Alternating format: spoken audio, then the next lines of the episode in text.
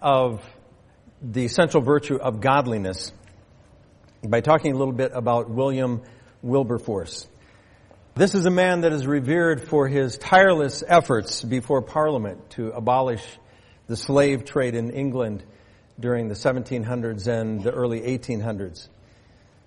William Wilberforce was born into a very wealthy family, but he was plagued with many physical infirmities uh, during his youth.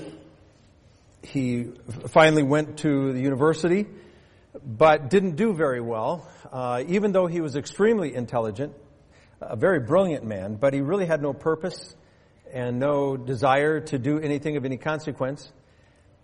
And in fact, he uh, graduated without any honors and had indulged himself in the excesses of university life of that time. Upon graduation, he ran uh, for a seat in Parliament, mainly because he didn't want to pursue the family business. And um, got a seat in Parliament, and at age 21, he became friends with a man by the name of Isaac Milner, who led him to Christ.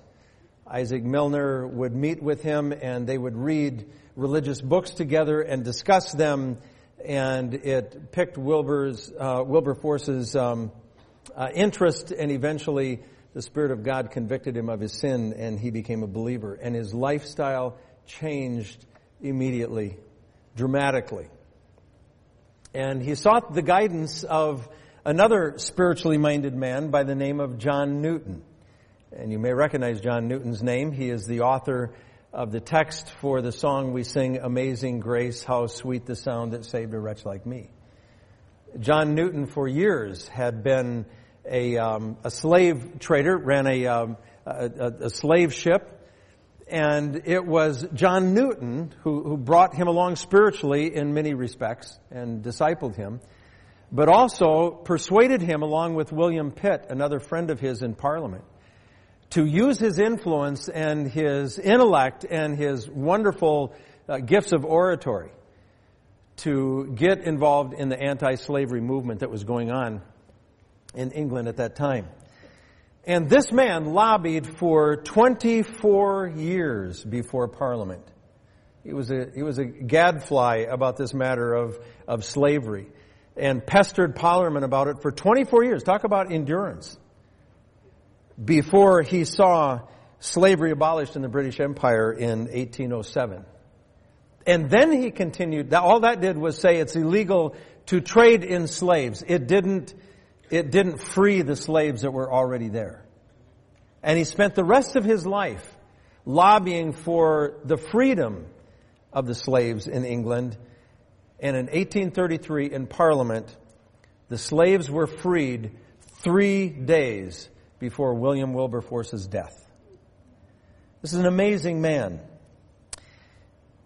But ridding Britain of slavery was not his only burden. He wrote this. He said, God Almighty has put before me two great objects. The first, the abolition of the slave trade.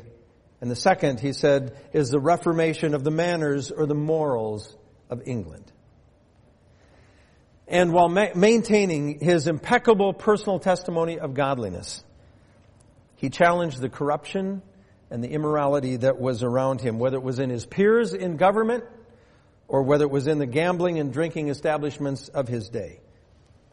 And his, his crusade for godliness, there were many religious people in England, but he was concerned that they did not possess any godliness and, and in many cases not any true religion. And he wrote a 450 page book in an effort to reform the religious practice in England. And here's the title of it. The title is almost as long as the book. A practical view of the prevailing religious system of professed Christians in the higher and middle classes in this country contrasted with real Christianity. Now that is a mouthful. And I tell you what, the book is an amazing book. I'll have to confess, I haven't read the whole book. I read an abridged edition of it, simply called Real Christianity. About, I read that about 10 years ago. And I was impressed with the amazing godliness of this man. I was impressed with his doctrinal soundness. But most of all, I was impressed with this man's boldness for what is right. He said this of his countrymen.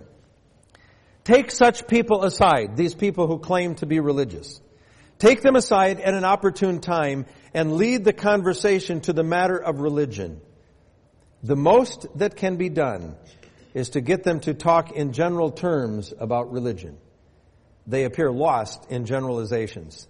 There is nothing specific nor determinate. There is nothing to suggest a mind that is used to contemplate on specific realities. Vainly you strive to bring them around to speak on this topic. One would expect the subject of God to be uppermost in the hearts of redeemed sinners. But they elude all your endeavors. If you make mention of it yourself, they do not give it a cordial welcome. Indeed, they greet it with unequivocal disgust. At best, the discussion remains forced and formal. When speaking about their little concern for holiness and their self-indulgent and sensual lifestyles, these are the people who claim to be religious and claim to know God. These were the churchmen of his day. He said the bulk of the Christian world is too little conscious of the inability of their own unaided efforts, he means without God's help, to produce holiness of heart and life. Each day they are not accustomed to using humbly and diligently God's means, that is the word and prayer, for the reception and the cultivation of His help. Nominal Christians have avowedly established a system of decent selfishness. Recreation is its chief business. Amusements multiply, combined and varied, to fill up the void of a listless and languid life. Some take up sensual pleasures, he said. The chief happiness of their lives consists in one species or another of animal gratification. Mortify the flesh with its affections and lusts is the Christian precept. But a soft, luxurious course of habitual indulgence is the practice of the majority of modern Christians. That moderation, that wholesome discipline of restraint and self-denial, which are the requisite to prevent the unnoticed inroads of the bodily appetites, seem wholly unexercised. And then he closes his book with this appeal to the true Christians. To those who really deserve to be called true Christians, much has been said incidentally throughout this book. I have maintained that they are always most important members of the community. No sound or experienced politician would deny that. But we boldly assert that there never was a period when this was truer than of the present time. For wherever we look, we see that religion and the standard of morals are everywhere declining abroad more rapidly than in our own country. However, at home, the progress of irreligion and the decline in morals is enough to alarm every thoughtful person and to fill us with foreboding about the growth of evil. We can only depend upon true Christians to give some remedy against its decline. Singleness of purpose. That sounds like arete. Consistency of behavior and perseverance in effort are needed. Only true Christians can provide these qualities.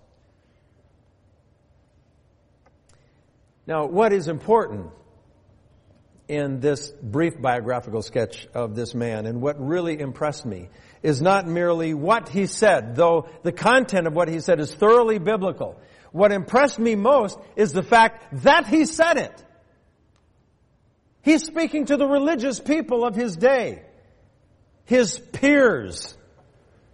He understood peer pressure as well. And a godly man will not remain silent when evil is present and good is under attack, he is not a coward in the Lord's cause. And we're going to talk about this matter of not being silent when evil is present and when good is under attack. This is a major part of godliness. Godliness is not just being a really, really, really, really nice person. Godliness means that you get on God's side of every issue, even if it costs you everything. That's what William Wilberforce did. And so Peter says, add to your faith virtue, and to virtue knowledge, and to knowledge self-control, and to self-control endurance, and to endurance godliness. All of this that you have added now needs to be used in a cause. The cause of God. And in the chart, you notice that godliness completes the picture of it, what it means to wholeheartedly love God. Column three will show what it means to love our neighbor as ourselves. Godliness is the crown and the summary of the four personal virtues of arete, knowledge, self-control, and endurance. And godliness is the launching pad to take us into the personal, into the social virtues of brotherly kindness and love. And by the way, godliness is a frequent topic of Peter's discussion in this epistle of 2 Peter. Well, let's look at the definition of godliness. It's a Greek word, eusebeia. It means worship that is worthy of God. Barclay defines it as awe in the presence of that which is more than human. Think about that for a moment. I would imagine that if while I'm speaking up here, an angel were to appear next to me, and we all knew that that was an angel by some means, we would all have a sense of awe about this.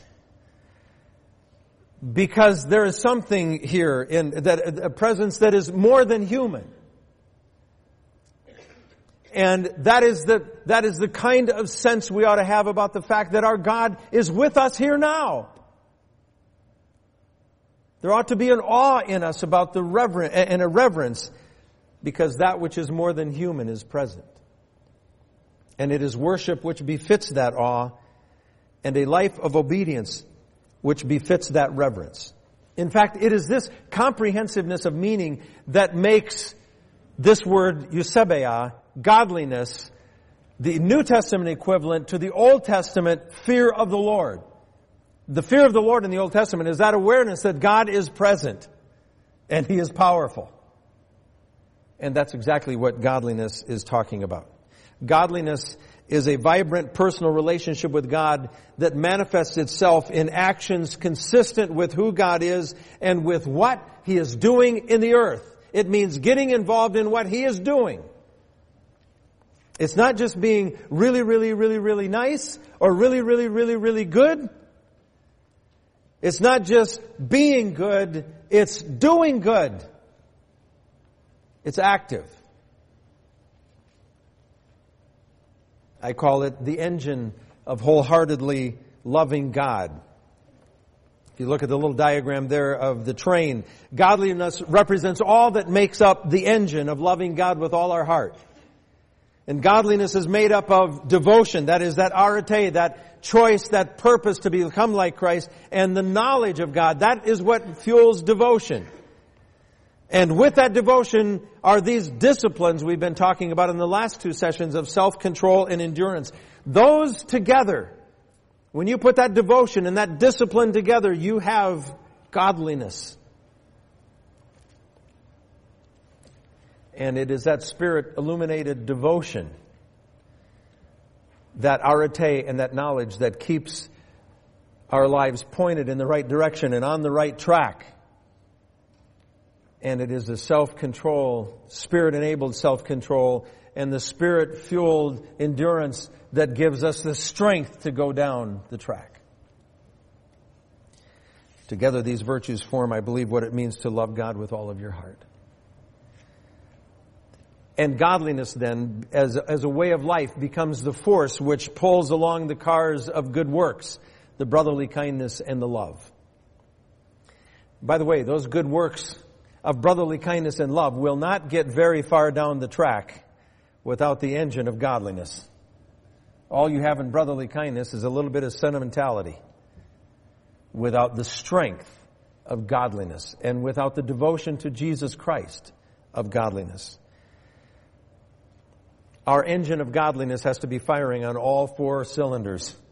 Arete, knowledge, self-control, and endurance. All four cylinders have to be I don't know how many cylinders most trains have, and maybe my illustration breaks down. But we've got four cylinders in these two columns that we've got to keep going if we're going to have the strength of godliness. To switch illustrations here a little bit, to switch metaphors, I, I, like to think of godliness as the harness on a pair of two horses. We have the horse of devotion uh, down uh, going this way, and the and the and the uh, the horse of discipline, and they have to stay together. Godliness keeps them together because that devotion by itself can go off into a sentimentality and mysticism and pietism and other other things that are that are problematic scripturally. And discipline by itself can go off and be hard-nosed arrogance and self-determination and that kind of thing. Godliness keeps them together, harnessed and pulling the right thing for the right cause. Again, we come to Titus 2, 11 and 12. We've seen this before. But Paul speaks much of godliness. He says, For the grace of God has appeared, bringing salvation for all people training us. Godliness trains us to renounce ungodliness and worldly passions and to live self-controlled, upright, and godly lives in the present age. We cannot be content with just seeing and savoring Christ as we hear about today. And I'm, I'm grateful for any emphasis upon Jesus Christ and seeing and savoring Christ. But that is not enough we must also be living under the lordship of Jesus Christ to be godly. Godliness is cultivated by continuing to develop the previous virtues in order to deploy them in the cause of Jesus Christ. By the way, godliness is merely grown up, mature commitment. First column commitment, grown up, looks like godliness. The godly man possesses the heart of a psalmist. And right away our minds think of David when we think of godliness. A truly godly man, folks, thinks much of Jesus Christ. You can't be godly and have no thoughts of Christ. By mere definition, it means godly. And it, like when we look at David, here's the heart of a psalmist whose mind and whose thoughts were often going to his God. And a man who is truly godly is struck with the horror of his natural self-centeredness. And he knows the stinging of, the sting of guilt when he considers his wayward thoughts, when he considers his selfish ambitions, when he considers his injury to other people and when he considers his failures to keep the laws of God, it bothers him because he thinks much of Christ. And he experiences burning shame before God when his selfishness is exposed. He's not concerned about what other people think. Remember David when he was when he was dealt with by Nathan about his sin, and he writes in Psalm 51, against thee and thee only have I sinned. He'd sinned against many other people, but a godly person sees that his biggest offense is against the biggest person, and that is God. And he's not worried that other people know this or that. What his concern is, I've been exposed. God has seen what I am. That's his concern. And he experiences, and he experiences, a godly man experiences piercing conviction. And he knows the painful chastening of his father who is trying to draw him back. And as he gazes on the cross, he sees in that cross the awfulness of his sin and the amazing love of his God. And he has also experienced the exhilaration of reconciliation with God. He has heard God tell him, the Father has assured him, you have confessed your sins, and I will be faithful and just to forgive your sins and to cleanse you from all unrighteousness. And no words are more dear to him than that. He knows what it means to be reconciled with the Father he has wronged. And he is humbled more by the Father's grace to him than he is even by his sin. He can't imagine this kind of grace. And he doesn't forget that the Father brought him out of an horrible pit, out of the miry clay, and set his feet upon the rock. And he will spend his days where many shall hear it and shall fear the Lord and trust him. And he cries with David in Psalm 103, Bless the Lord, O my soul. And all that is within me, bless his holy name. Bless the Lord, O my soul, and forget not all his benefits, who forgiveth all thine iniquities. And he says he has not dealt with us after our sins, nor rewarded us according to our iniquities. But as the heavens are higher than the earth, so great is his mercy toward those who fear him. God has dealt with us tenderly, people. God has dealt with us kindly. God has dealt with some of us very firmly, but because He loves us. And the godly man thinks much of that, and he thinks often of that because he has a heart that's devoted to Jesus Christ. Wilberforce describes the devotion of the godly in this way. He said, if we look to the most eminent, of the scripture characters, the Bible personalities.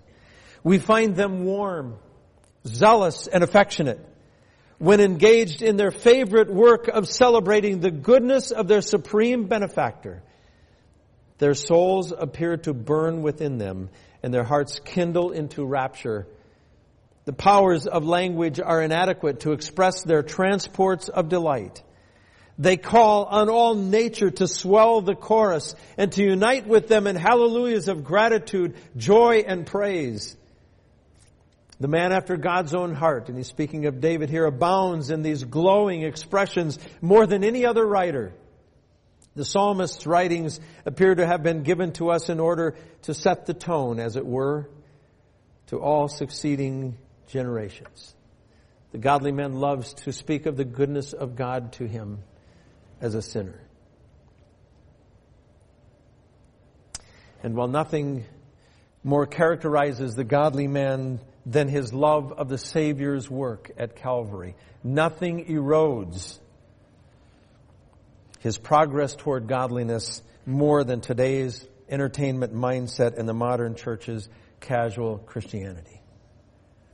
Folks, we've got to get the message of 2 Peter. Moral impurity moral corruption and licentious living in the name of grace are entirely destructive to godliness. And those are themes that are very much a part of the modern church today. The godly are not casual about their Christianity. The godly are not haphazard about their Christianity. Godliness is not cultivated with game consoles in hand, but with Bibles in hand. It's not cultivated by hours spent before a television screen or a movie theater. Godliness is cultivated by hours spent during the week with the Bible in hand. Godliness is not accidental, it is intentional. Godliness is fueled not by high energy Christian pop concerts or sentimental kumbaya campfire experiences or charismatic experiences. Godliness is fueled by the daily pursuit of Christ in His Word. And folks, that is why we as believers must personally and regularly observe Christ in our Bibles. Meditate upon what, he, what we see. Repent in contrition and commitment and praise to the Lord and Savior with what we see. Our lives must become Christ-centered rather than self-centered. Many today are Christian, but few are godly. Godliness takes time. I hope you won't get discouraged at this point when you see this high bar of godliness before you as we've described in this session. I have to be honest with you that studying this has been very convicting for me as well. We've got a long way to go. Godliness grows by cultivating these virtues to where they become your lifestyle. Godliness is the fruit of a grace-filled, word-filled life. And, and don't be alarmed when I say hours a week at this. That's the eventual goal. You may not be there yet, but that's where we're shoot, that's what we're shooting for. And, and I, I will give you a caution. If you are a person who is filling your life with all of the activities of the world, the entertainment of the world and all of the thing, all of the connectedness of the world to make sure that you're up with everything that's going on in the world. You can fill your lives with that and you will have no time for God.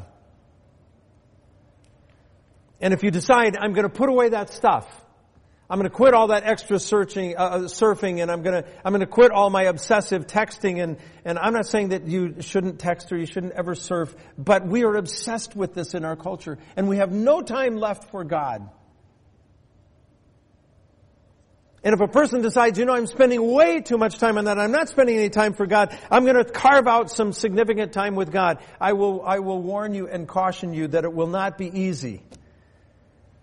Because when you do even take 30 minutes, and you haven't taken that time perhaps for a long time to be in your Bible, you will find, if this has not been your habit, you will find that your mind does not want to focus on what is in front of you. Your mind is going all kinds of directions at once. And all kinds of thoughts keep coming in and nothing seems to pop out on the page and your mind is agitated and you're restless and you figure, well, I just, this is just not for me. Well, you have to cultivate that kind of attention to the Word of God. It will take some time. But just like this guy who has to study and he has to say, God, I know you want me to put my time in these books. And I know that with your help I can do this. You have promised to help me and give me the grace and with your help I will. And he's got to collect his thoughts too and bring them back to what he's doing. That's part of the discipline of life. And over time it can happen where you can sit down and spend hours with the Word and it seems like it went by like that. And you can't wait for the next time to do that. That's where you want to get. You may not be there yet. Don't be discouraged by that. You got to start where you are. It's, it's just like if you take up jogging or running. You can't do it really fast or very long. And if you're a little bit older, a lot of things hurt when you're done. And you have to gradually, ex- eh, gradually extend that until it's becoming your regular habit and your regular practice. Mental habits and mental disciplines are the same way. You just keep working at it until you've got it. Let me illustrate this for you for just a minute. Most of you are sitting there with uh, syllabus or paper in your hand and a pen. I want you to, somewhere in the margin, write your name, your first name. Just write on the piece of paper. I'd like everybody to do this. If you got a pen handy, I want everybody to experience this. Write your name. If you forgot what that is at this late hour, check your driver's license. Okay, now I want you to switch hands and write your name with your other hand. I love watching this.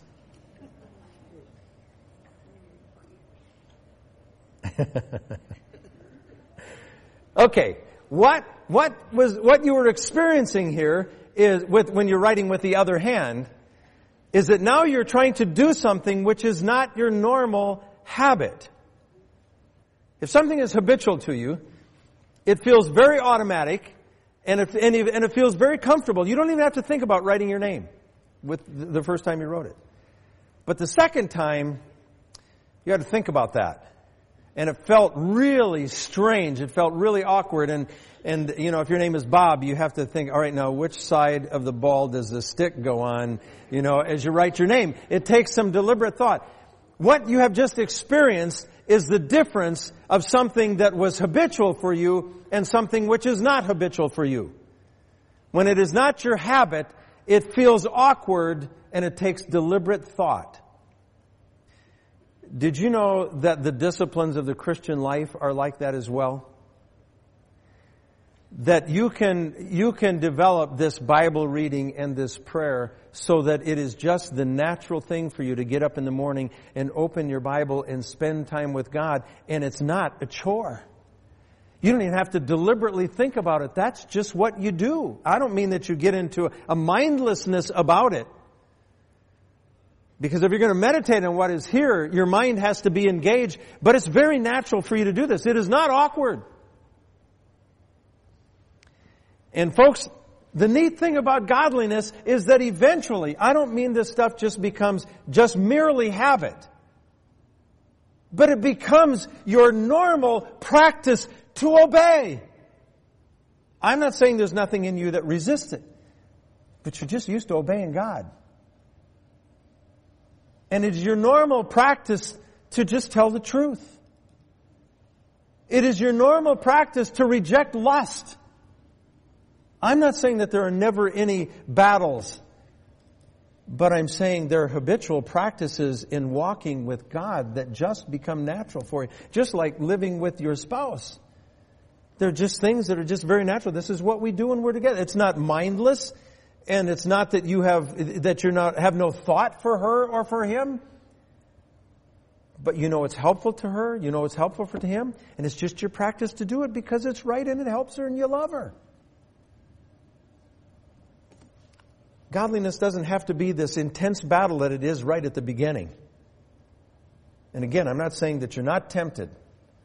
I have to pray often, Father, you are the one who is able to keep me from falling and to present me faultless before your throne with exceeding joy. He is the only one that can make that happen.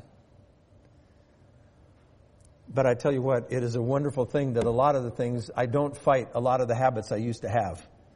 I don't fight a lot of the battles. I, I have new battles, but I don't fight a lot of the ones I used to have. Godliness takes time. And when you begin opening your Bible with any kind of seriousness, and you take that time with God, you're going to get under conviction about a lot of things. You take a sheet of paper and you just start writing them down. You got to be serious about it. I've gotten up in the middle of the night. I've, I've awakened and think about something and then realize, you know what? I really shouldn't have said that. I shouldn't have done that. And I've gotten up in the middle of the night and gone to my study and wrote down a, and, and write down on a piece of paper what I need to remember to take care of the next day. You got to take seriously when God convicts you of sin. And you start taking it seriously. That is cultivating arete. That is cultivating that I want to become like Jesus Christ no matter what. And you'll find as you begin to be serious about that, God will begin pruning a lot of things in your life. Because he says when you begin to bear fruit, I'm going to purge you that you'll bear more fruit. And you'll start getting under convictions about things you never were under conviction about before. Attitudes you have, critical things you've said about other people, critical things you've said to other people. Things that never bothered you before will start to bother you. You know what that is? That's God purging you to bear more fruit. And you take that seriously too. And if you got a bad habit of that, then you meditate on the scriptures and you allow God to change that and you exercise self-control in that with the Spirit's power. And you endure under that and don't give into it, even external pressure when your friends are doing that or whatever. And you grow in godliness. And you find that you have to eliminate sinful indulgences and worldly companions and time wasting activities. And God will send some trials your way. And that will just increase your desperation for the Word, and you will find grace and you will find comfort and direction. And by the way, this isn't just the normal course of growth for believers who are starting out. This is the normal course for the rest of our lives. There are new challenges. The older you get, the more stuff hurts. And the more stuff doesn't work. And you have all kinds of new challenges. And your knees creak when you get up and just all kinds of other things that go, that come along. And people you love die. And there are new challenges. And the mature believer has to continue the same kind of growth if he's going to run on all four cylinders. Well, the thing I want you to see in this session is that in godliness there is the heart of a psalmist. He loves God. He loves His ways. He loves His word. And it may not be that way for you yet. But if you're working on the other virtues, it will come to that.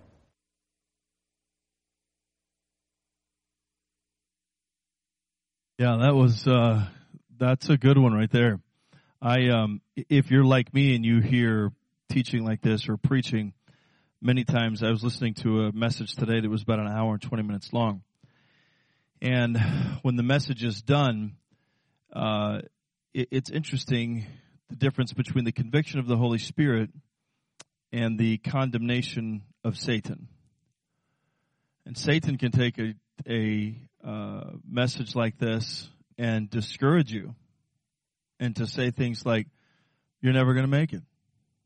The mountain's too tall. The path is too long.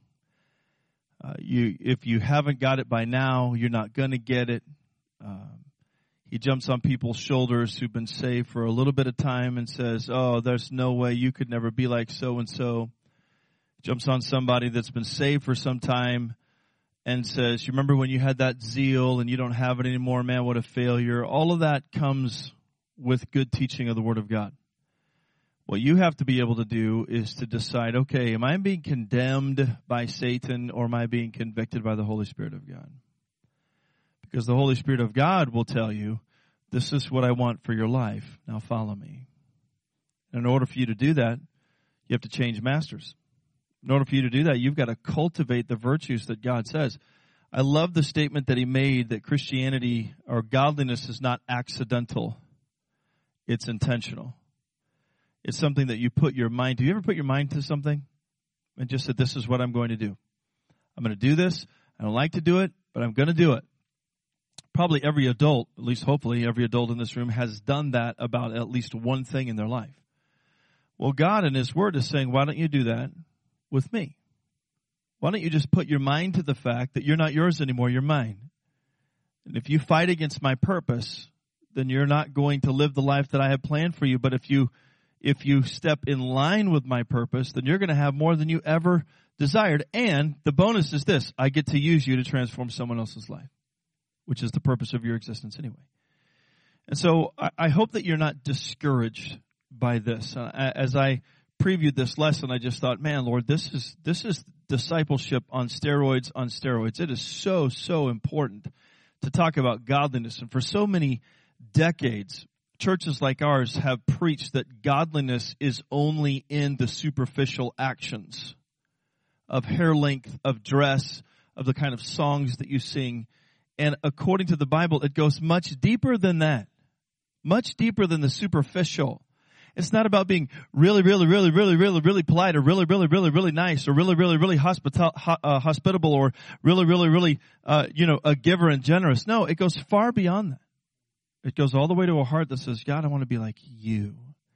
I don't know if you're struggling with your time with God or not. But one of the questions in the in the uh, in the pamphlet that I put out for you is what are three concrete things that you could put into place to move your weekly quiet time minutes to hours? Three concrete things. What are three concrete things that if I stop doing this, I would be able to do this? If I pursue this, I'll be able to cut that out. If I, what, what are three concrete things that you'll be able to take your devotion time with God from minutes to hours? Now, I don't know how uncomfortable it is for you to pray to God. I don't know how uncomfortable it is for you to read without being distracted. I don't know. But I will tell you it is sweet and melodious when you get into the rhythm of the Holy Spirit of God and you can open the Bible and there he is. And you hear him very clearly and you know exactly what he's talking to you today, uh, talking to you in that moment about. And, and, that's, that's how you develop these virtues. So I, I want to encourage you. Take this paper, read through these definitions of godliness, allow God to use them, write them down, put them in different places so you can remind yourself that that's the pursuit. It says adding to your faith. Now, it's again, not to, you know, to go back and talk over Brother Berg, but what we want to do is jump from saved to godly. We just want to do that. But do you understand that you cannot fulfill any of these biblical definitions of godliness without pursuing the excellency of becoming like Christ? You, nor could you do it without exercising self-control or practicing endurance. And you can't do any of that without the knowledge of God. So there is a reason that the Holy Spirit wrote the Bible in the order that he did. Is so that you could develop into the godly person that God wants us all to be. Man, what a tremendous lesson. I hope that you were challenged tonight. Um, I, I hope and pray that God would bless his word in us through more messages like that. I want to ask you to pray. Would you pray for my wife? She's going to have a, um, she's going to have an epidural on Tuesday. She just lives in pain continually and, and it's just not a good thing.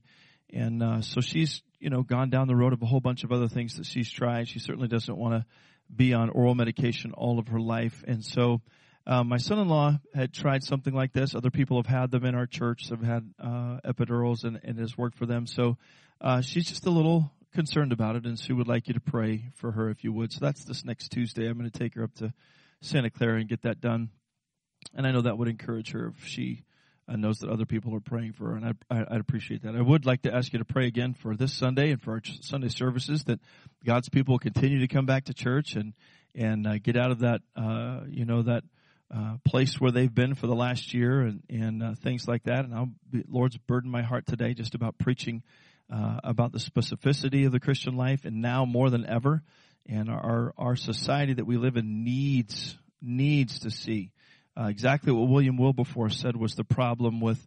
Uh, his day and age. Think about that. In 1833, he was talking about Christianity that was just surface, and it wasn't making a difference in the morality around them. And and and yet God God specific, what's amazing to me is just within the next 35, 40 years of that statement that William Wilberforce uh, would write, there would be two great awakenings in both in the European continent here in the United States uh, of just that. And, and how did that happen? By godly people being godly and just continuing to, to be Christ-like. And so uh, I'm just of the opinion that revival is still the most important thing that can happen in our country and that God still is the God of revival. He's just looking through vessels to send it by. And I would sure like to be one of those vessels, wouldn't you? And uh, so let's pray tonight, ask God to bless us as we dismiss that we would be able to live by faith in a godly manner. Heavenly Father, you've given us, even according to this passage, you've given us all things that pertain to life and godliness. And Lord, you spoke about being godly and the godly in scripture over and over again. And I think sometimes the devil loves to pin that on other people and, and pin us down to the fact that we can never be like that. And yet, Lord, the very word of God tells us that we can be like that through Christ. And so I pray that you would, Lord, that you would help us to examine our lives. And, and that you would help us to see how superficial we've become in our spirituality and that you would convict Christians all over the world, but especially in America. God, we are so passive and we are so immature. We are in need of being taught over and over again just the, the, the, the fundamentals of our faith. And yet, God, you want us to go on and exercise our conscience through your word by faith. I pray, Father, for the maturing of the saints, for the equipping of the saints, and for the devotion of the saints of God that we would be humbled by your grace, Lord, that we would remain in awe of your holiness and of your power. And Father, that that would turn our lives to uh, you and away from the pleasures of this world, the pleasures of our own deceitful heart. And God, that you would help us to walk in a godly manner, in a sober fashion. Your grace teaches us to deny ungodliness and worldly lusts and so, Father, may we be students of your grace. And Lord, may we be soldiers for Christ. I pray, God, for our church that you continue to wake her up, that you would give her a heart, uh, Lord, more than just a heart to assemble, but a heart to serve, a heart to get in the rhythm of Christianity because we so need it. Lord, I pray that you'd help us to get our eyes off of ourselves and, in, and onto the will of God onto the purpose of Christ and find out what you're doing in this earth and then join in what your endeavor is. I pray, God, for uh, my wife that you would continue to heal her. I pray for strength. I pray, God, that this appointment coming up would be a help to her. And Lord, we just want to walk in the light that you've given us. And I pray, God, that uh, that you would relieve her. I thank you for a, a, a wife who's saved and has a desire to live for you and a desire for righteousness, a desire, Lord, to help our family to live in a godly manner. And I pray that you'd bless that. And I pray, uh, Lord, that these coming days we would see moms and dads, uh, Lord, um, like Hannah and Elkanah, raising Samuels and giving our children back to the purpose of God and training them in the way that they should go. And Lord, I pray that we would see the abundant fruit of that. And I pray that you'll bless the Word of God in our hearts tonight, that you would, as we dismiss tonight, that you would be gracious and helpful. Uh, Lord, that we would be responsible with the truth and that you'll be glorified in all of it. Thank you so much again for saving us. Thank you for giving us the grace of your Bible. And Lord, I pray that you would help us to be in it tomorrow and help us to be dedicated to be searching for your face. I pray this in Jesus' name.